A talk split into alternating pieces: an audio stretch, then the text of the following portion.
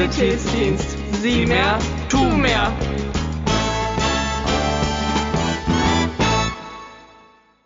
Hallo und herzlich willkommen zu einer neuen Folge von Hören und Helfen, der SSD-Podcast.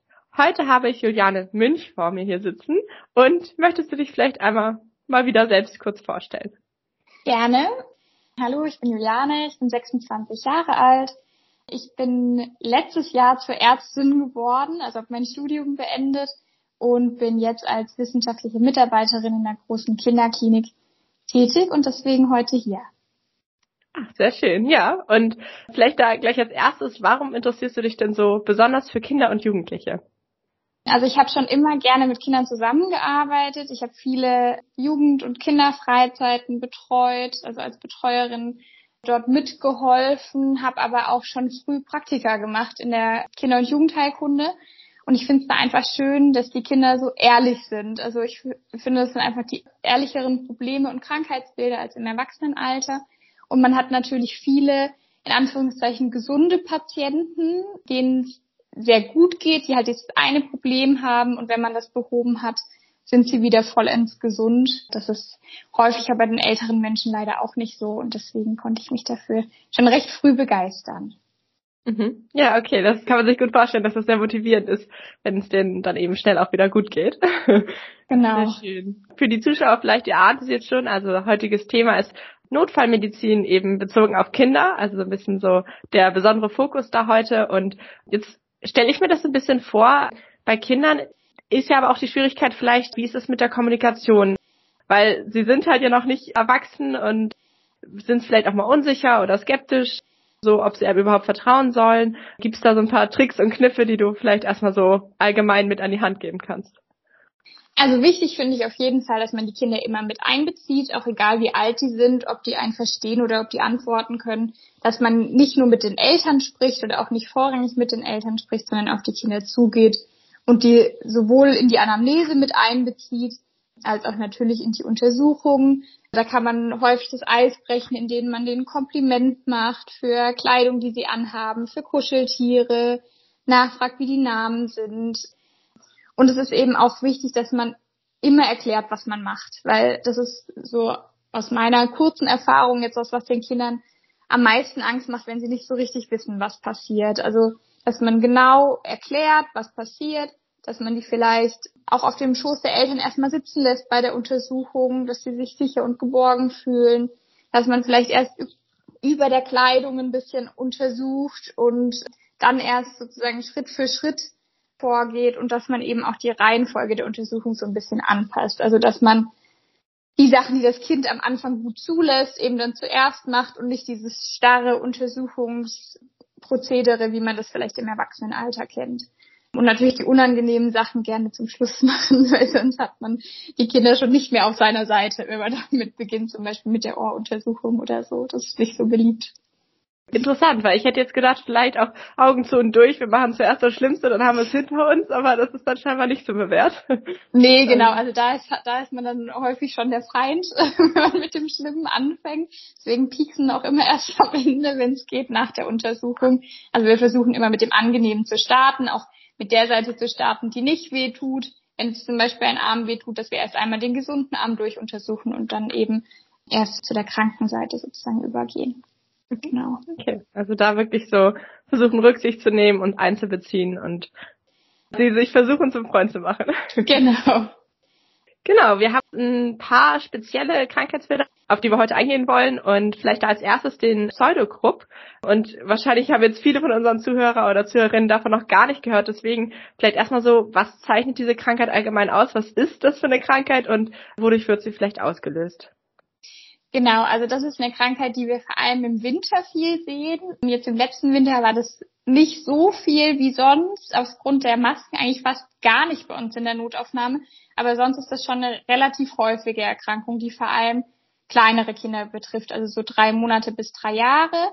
Die wird durch Viren ausgelöst. Das ist vor allem das Para-Influenza-Virus, also sowas ähnliches wie das Grippevirus für verantwortlich, aber auch viele andere Viren können die machen.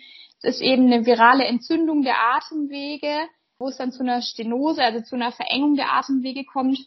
Und dadurch kriegen die Kinder dann schlecht Luft. So typisch ist, dass die Kinder irgendwie spät abends oder nachts aufwachen, so einen anfallsartigen bellenden Husten zeigen, heiser sind und eben Probleme beim Einatmen haben. Und dann kommen die häufig damit in die Notaufnahme. Das heißt, das ist dann tatsächlich so schlimm in der Nacht, dass sie dann auch wirklich schon in die Notaufnahme gehen und gar nicht am nächsten Tag erstmal zum Kinderarzt und der euch dann ans Krankenhaus die Kinder überweist? Also wir sehen die ja dann in der Notaufnahme. Es gibt natürlich verschiedene Schweregrade, das teilt man dann auch ein. Häufig bei den, bei den leichten Symptomen ist es tatsächlich auf dem Weg schon besser. Also kalte Luft hilft da viel. Eltern, die das kennen, weil sie Kinder haben, wo das schon mal passiert ist, das ist auch familiär gehäuft, setzen die Kinder dann zum Beispiel vor den offenen Kühlschrank. Also so, schon die kalte Luft hilft da. Oder wenn man okay, das Fenster witzig, runterkurbelt ja. auf dem Weg zur Klinik und die kalte Luft reinkommt, dann bessern sich die Symptome schon. Also da, da ist ein sehr breites Spektrum, was man da sieht, von die kriegen wirklich kaum mehr Luft zu, das ist halt dieser bellende Husten und dann kann man natürlich auch am nächsten Tag zum Kinderarzt gehen. Ja, das ist einfach abhängig von der Schwere der Symptomatik. Und da schließt sich dann wahrscheinlich auch meine nächste Frage so ein bisschen an, wie gefährlich diese Erkrankung ist. Das hängt wahrscheinlich dann auch vom Schweregrad ab.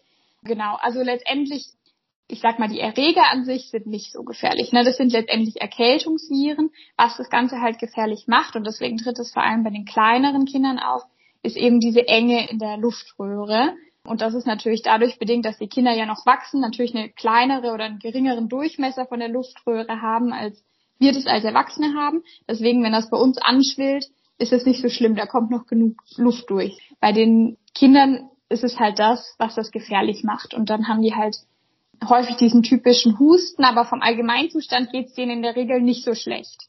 Was sie auch von einer anderen Erkrankung dann unterscheidet, über die wir, glaube ich, später nochmal kurz sprechen werden. Aber natürlich machen sich die Eltern Sorgen. Ne? Also wenn man da sieht, das Kind kriegt schlecht Luft, ist ja auch total verständlich dann macht man sich Sorgen und dann geht man in die Notaufnahme, was auch richtig ist, ne? weil je nach Schweregrad muss man dann eben auch therapieren. Mhm. Aber das heißt, die Eltern brauchen eigentlich gar nicht so Sorge haben, dass sie sich vielleicht anstecken, weil selbst wenn, merken sie es vielleicht gar nicht, sondern denken, sie haben einfach normalen Schnupfen, Erkältung, wie auch immer. Genau, genau. Also das betrifft vor allem so die kleineren Kinder. Vielleicht haben die Eltern sogar die Kinder angesteckt, ne? Also es ist jetzt nicht so ein typisches Virus, wo man sagt, es ist super gefährlich und es macht bei jedem einen Pseudogrupp. Man hat natürlich ein höheres Risiko, wenn das in der Familie schon mal aufgetreten ist, wenn man in Gemeinschaftseinrichtungen ist, wie im Kindergarten. Ist ja klar, da verbreiten sich Viren halt schneller, ne? Hat man ein höheres Risiko, dass man das mal kriegt. Aber wie gesagt, es haben sehr, sehr viele Kinder über eine lange Zeit verteilt und viele eben auch nur recht leicht, so dass kalte Luft da schon häufig hilft. Und tritt es relativ häufig auf? Oder also würdest du sagen, so Elternteil, wenn die jetzt so drei Kinder haben, dann haben die das mal erlebt mit einem der Kinder oder ist es eher nicht so oft? Also man sagt so fünf bis zehn Prozent aller Kinder haben einen Pseudogrupp. Ich finde, das ist schon recht viel. Absolut, ja. Genau. Also die Frage ist natürlich immer auch, ob man es als solchen erkennt oder ob man einfach diesen bellenden Husten hat und die Kinder halt rumkränkeln, aber jetzt gar nicht so diese schwere Symptomatik haben mit der Luftnot dann erkennt man das als Eltern vielleicht auch gar nicht so als, als ein Pseudogrupp. Ja, klar. Ja, du hattest schon so ein bisschen angeteasert, dass wir noch eine andere Krankheit haben. Und zwar die Epiglottitis. Ich hoffe, ich spreche die richtig aus. Ja. Ähm, okay, perfekt. Und genau, da vielleicht als erste Frage, ist da ein Zusammenhang dazwischen oder sind die unterschiedlich oder was unterscheidet die beiden? Also das sind unterschiedliche Erkrankungen, die aber jeweils die Differentialdiagnose zu anderen sind. Also die Epiglottitis wird bakteriell ausgelöst. Bei den Pseudogruppen hatten wir das ja durch Viren. Früher war das viel das Hämophilus influenza Typ B Bakterium, das das ausgelöst hat. Heute haben wir die Epiglottitis nicht mehr so häufig. Also ich habe schon gesagt, der Pseudogrupp ist recht häufig. Die Epiglottitis kommt nicht mehr so viel vor. Haben wir nur noch so 0,2 auf 100.000 Kinder. Aber es ist eben wichtig, dass wenn ein Kind mit Verdacht auf Pseudogrum kommt, dass man sich das gut anguckt, weil man kann das klinisch unterscheiden. Das sind beides klinische Diagnosen, wo man jetzt keine weitere Diagnostik braucht, um zu entscheiden, was es ist. Also wenn die Kinder sehr hohes Fieber haben, in einem schlechten Allgemeinzustand sind oder eben das Impfheftchen nicht dabei haben, sollte man die Eltern einmal fragen, wie die denn geimpft sind, weil da kann man die beiden auch ganz gut drüber unterscheiden. Und wenn zum Beispiel die Eltern sagen, nee, wir haben unser Kind nicht impfen lassen, dann muss man immer die Differentialdiagnose Epiglottitis mit einbeziehen. Die Epiglottitis kann allerdings in jedem Alter auftreten. Und heutzutage ist es vor allem eher bei Ungeimpften eben oder bei Impfversagern, dass es auftritt oder bei älteren Leuten. Genau, also das ist eben ganz wichtig, dass man, dass man die beiden so ein bisschen gegeneinander abwägt und die Unterschiede da kennt. Mhm. Okay. Also ja, spannend, dass tatsächlich die Epiglottitis dann ja auch bei Erwachsenen auftritt. Genau. Und welche Symptome sind charakteristisch? Also woran merkt man denn dann vielleicht eine Epiglottitis? Das ist schon ein bisschen angesprochen mit dem schlechteren Allgemeinzustand auch. Genau, also die Gemeinsamkeiten sind eben, dass es auch plötzlich losgeht, dass die auch Fieber haben. Die sind allerdings in einem viel schlechteren Allgemeinzustand. Die können auch so ein Stridor nennt sich das, das heißt so ein Pfeifen beim Einatmen haben. Dann haben die häufig so eine typische Körperhaltung so nach vorne gebeugt und neigen den Kopf ein bisschen nach hinten, damit sie besser Luft kriegen. Ein Unterschied ist, dass sie keinen Husten haben bei der Epiglottitis und so eine sehr klosige Sprache. Also die haben Schluckbeschwerden, was man beim Pseudogrupp nicht hat. Und deswegen läuft ihnen auch häufig der Speichel und es hört sich einfach anders an und zeigen auch häufiger so Angst oder Unruhe. Es gibt für die Epiglottitis so die typischen 5S. Das ist dieser Stridor, also dieses beim Einatmen dass man die Enge sozusagen hört, dass sie sabbern, dann die Sprache, dass sie klosig ist, die Schluckbeschwerden und schnorchelnde Atmung. Das kann man sich dann vielleicht ganz gut so merken. Also um das nochmal zusammenzufassen, der Unterschied ist vor allem diese klosige Sprache, der schlechte Allgemeinzustand und dass die keinen Husten haben. Okay, ja, Jetzt ist ja die Frage, du hattest es auch schon gesagt, dass es eine Impfung gibt bei der Epiglottitis. Ist das eine Standardimpfung oder ist das eine Impfung, die eher, sage ich mal, man machen kann, aber nicht alle machen? Also die gehört zu den ganz regulären Standardimpfungen im ersten Lebensjahr. Man kriegt da drei Impfdosen, normalerweise so mit zwei, vier und elf Monaten und dann nochmal Auffrischungsdosen. Also die STIKO, die Ständige Impfkommission, empfiehlt ja die Impfungen, die man im Kindesalter machen soll und da ist die Hämophilus influenza Typ B Impfung dabei. Das heißt, dadurch sind die Zahlen auch deutlich zurückgegangen, wie man sieht. Ne? Jetzt haben wir vorhin gesagt, fünf bis zehn Prozent der Kinder haben einen Pseudogrupp. Wenn man das jetzt gegen die 0,2 auf 100.000, die, die man sieht mit Hämophilus influenza aufrechnet, sieht man da ist ein deutlicher Unterschied. Es gibt natürlich auch noch andere Bakterien, die eine Epiglottitis auslösen können, aber es ist eben durch die Impfung sehr, sehr doll zurückgegangen. Ja, das ist schön, mhm. dass da der Impfung dann auch so effektiv helfen kann. Ja, dann würde ich nochmal weitergehen. So ein spezielles Thema ist ja auch immer Reanimation bei Kindern, gerade weil Kinder ja je nachdem wie klein sie sind, dann ja auch schon deutlich kleiner sind als Erwachsene. Und gibt es da dann vielleicht Dinge, worauf man da besonders achten sollte, genau deswegen? Genau, also da ist vielleicht erstmal das Allerwichtigste, dass man sich immer trauen sollte und es auf jeden Fall probieren. Weil irgendwie zu helfen ist immer besser als gar nicht zu helfen, auch wenn man nicht genau weiß, wie das jetzt im Speziellen bei den Kindern funktioniert. Und auch wenn man so eine ganz normale Basisausbildung, sag ich mal, hat, was Erste Hilfe angeht, sollte man es auf jeden Fall anwenden, auch bei Kindern. Wenn man jetzt viel mit Kindern arbeitet, dann ist es ein bisschen anders mit der Reanimation als bei Erwachsenen. Das hängt natürlich aber auch immer wieder vom Alter der Kinder ab. Wir haben ja die von Neugeboren bis 17 Jahre einem 17-Jährigen reanimiert man natürlich so wie im Erwachsenenalter. Bei den Neugeborenen ist es insofern anders, dass man denen normalerweise erstmal fünf Beatmungshübe gibt. Also sie werden fünfmal beatmet und dann beginnt man erst mit der Herzdruckmassage.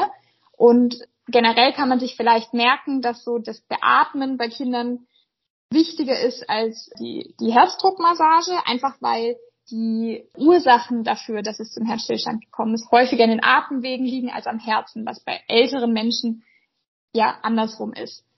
Das heißt, beim Neugeborenen legen wir die in die Schnüffelstellung. Das heißt, wir überstrecken den Kopf so ein bisschen, aber nicht ganz so doll. Dann kriegen die fünf Beatmungshübe und dann reanimiert man mit drei zu eins. Also dreimal drücken, einmal beatmen und natürlich auch mit einer höheren Frequenz, also so um die 120 pro Minute, weil deren Herzschlag ja auch viel schneller ist als der von einem Erwachsenen. Und da gibt's dann auch ein bisschen eine andere Technik mit zum Beispiel zwei Daumen, weil natürlich der Thorax ja auch viel kleiner ist. Oder mit zwei Fingern auch nur von einer Hand, je nachdem, ob man Helfer dabei hat oder nicht. Bei älteren Kindern geht man dann über zu 15 zu 2, also dass man 15 mal drückt, zweimal beatmet, eben auch in einer bisschen höheren Frequenz.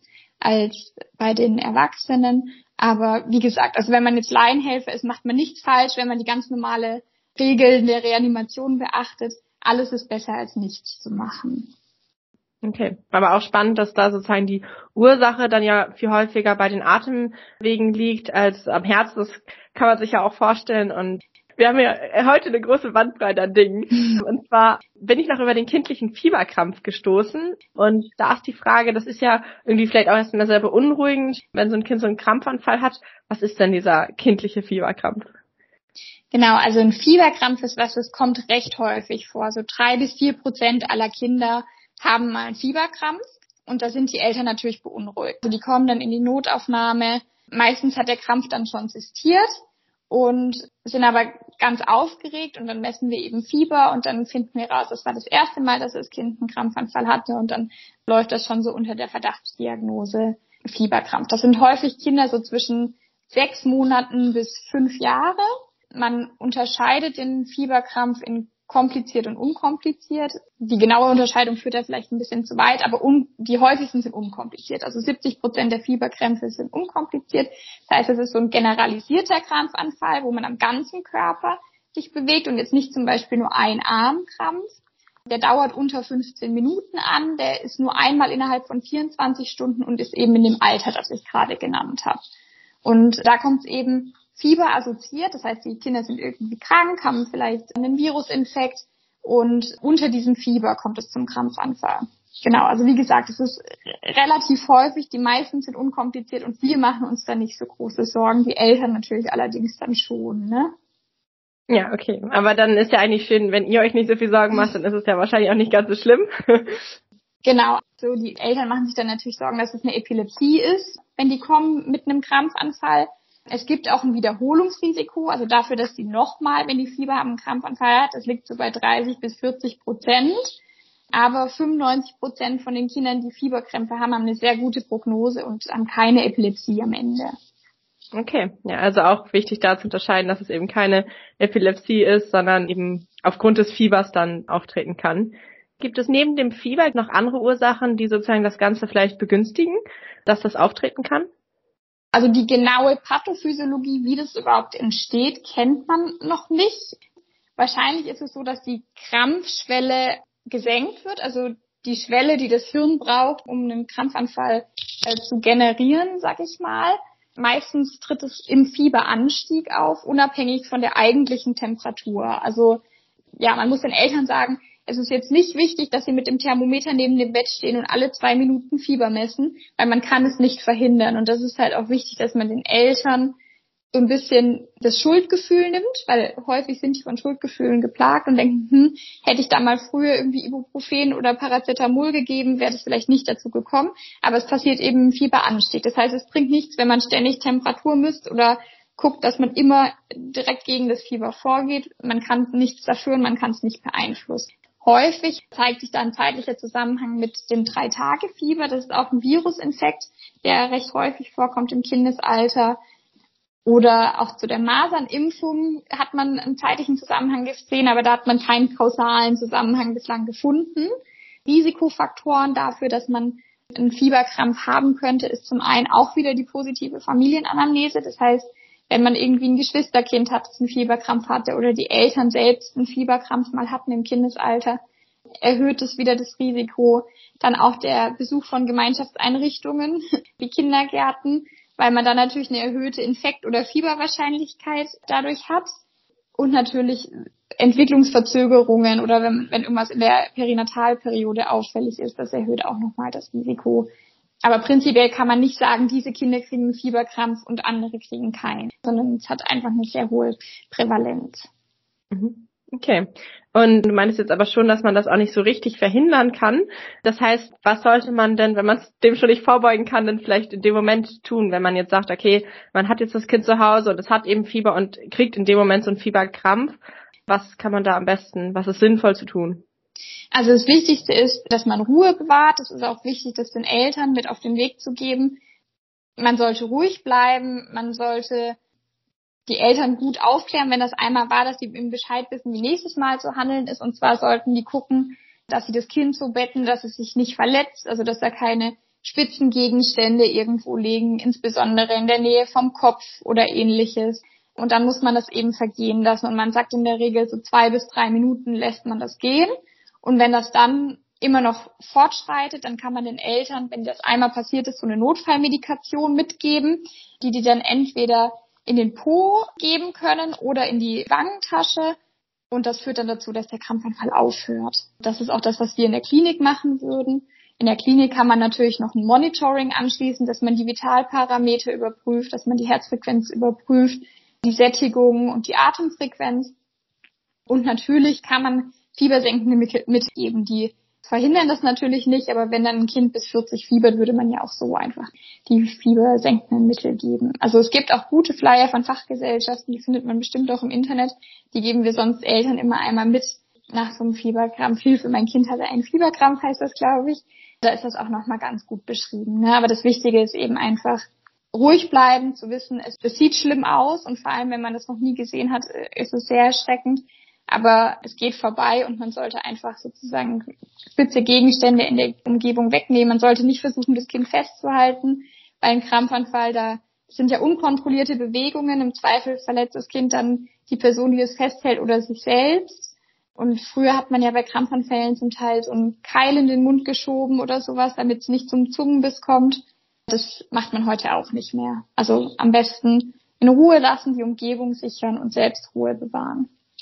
Okay, aber diese äh, Notfallmedikation, die du da angesprochen hast, die haben natürlich die Eltern nur, wenn das Kind es schon mal hatte und sie dann bei euch genau. mal waren. Ja, so. genau. Also die, die kommen ja dann auch immer einmal bei uns in die Notfallambulanz. Ich habe ja schon gesagt, unter 15 Minuten wäre es noch ein unkomplizierter Fieberkrampf. Bis dahin sind die meistens da und die meisten hören auch schon nach zwei Minuten oder ähnlichem wieder auf. Das heißt, es ist häufig vorbei. Aber wenn die dann eben bei uns sind, bleiben die eine Nacht stationär zur Überwachung weil das eben sein kann, dass das in 24 Stunden noch auftritt und dann wird es ja, ja wiederum ein komplizierter Fieberkrampf.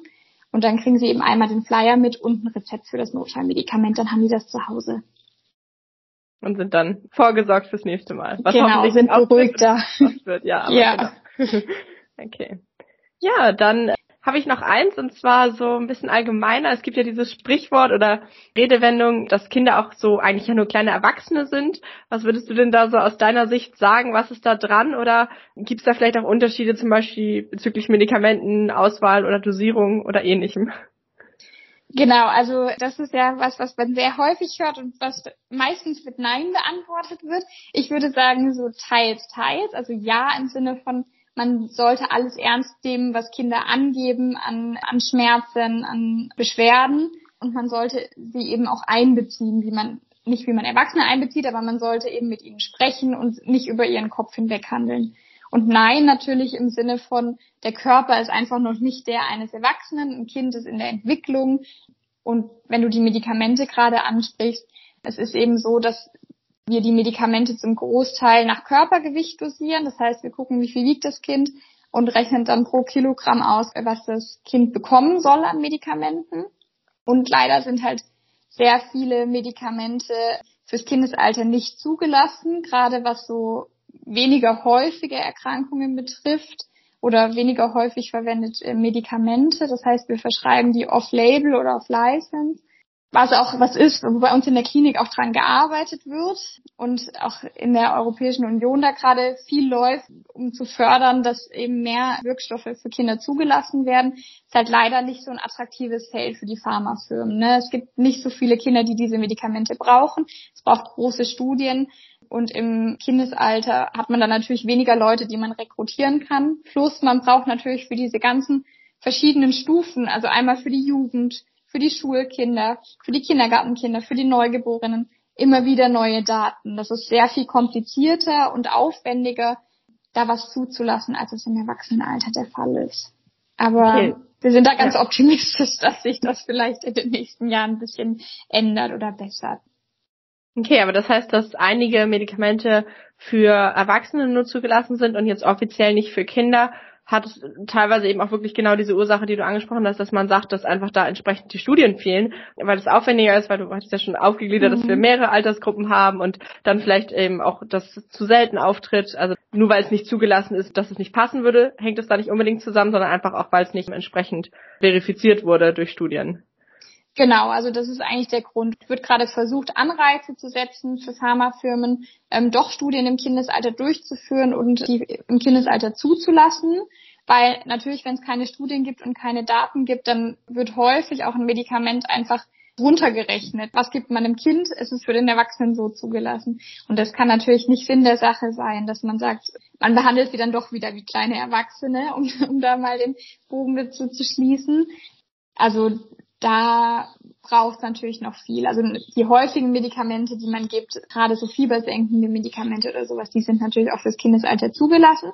Aber wir haben wirklich sehr viele Medikamente, eben gerade, die man nicht so häufig braucht, die wir dann off-label oder off-license verwenden. Ja.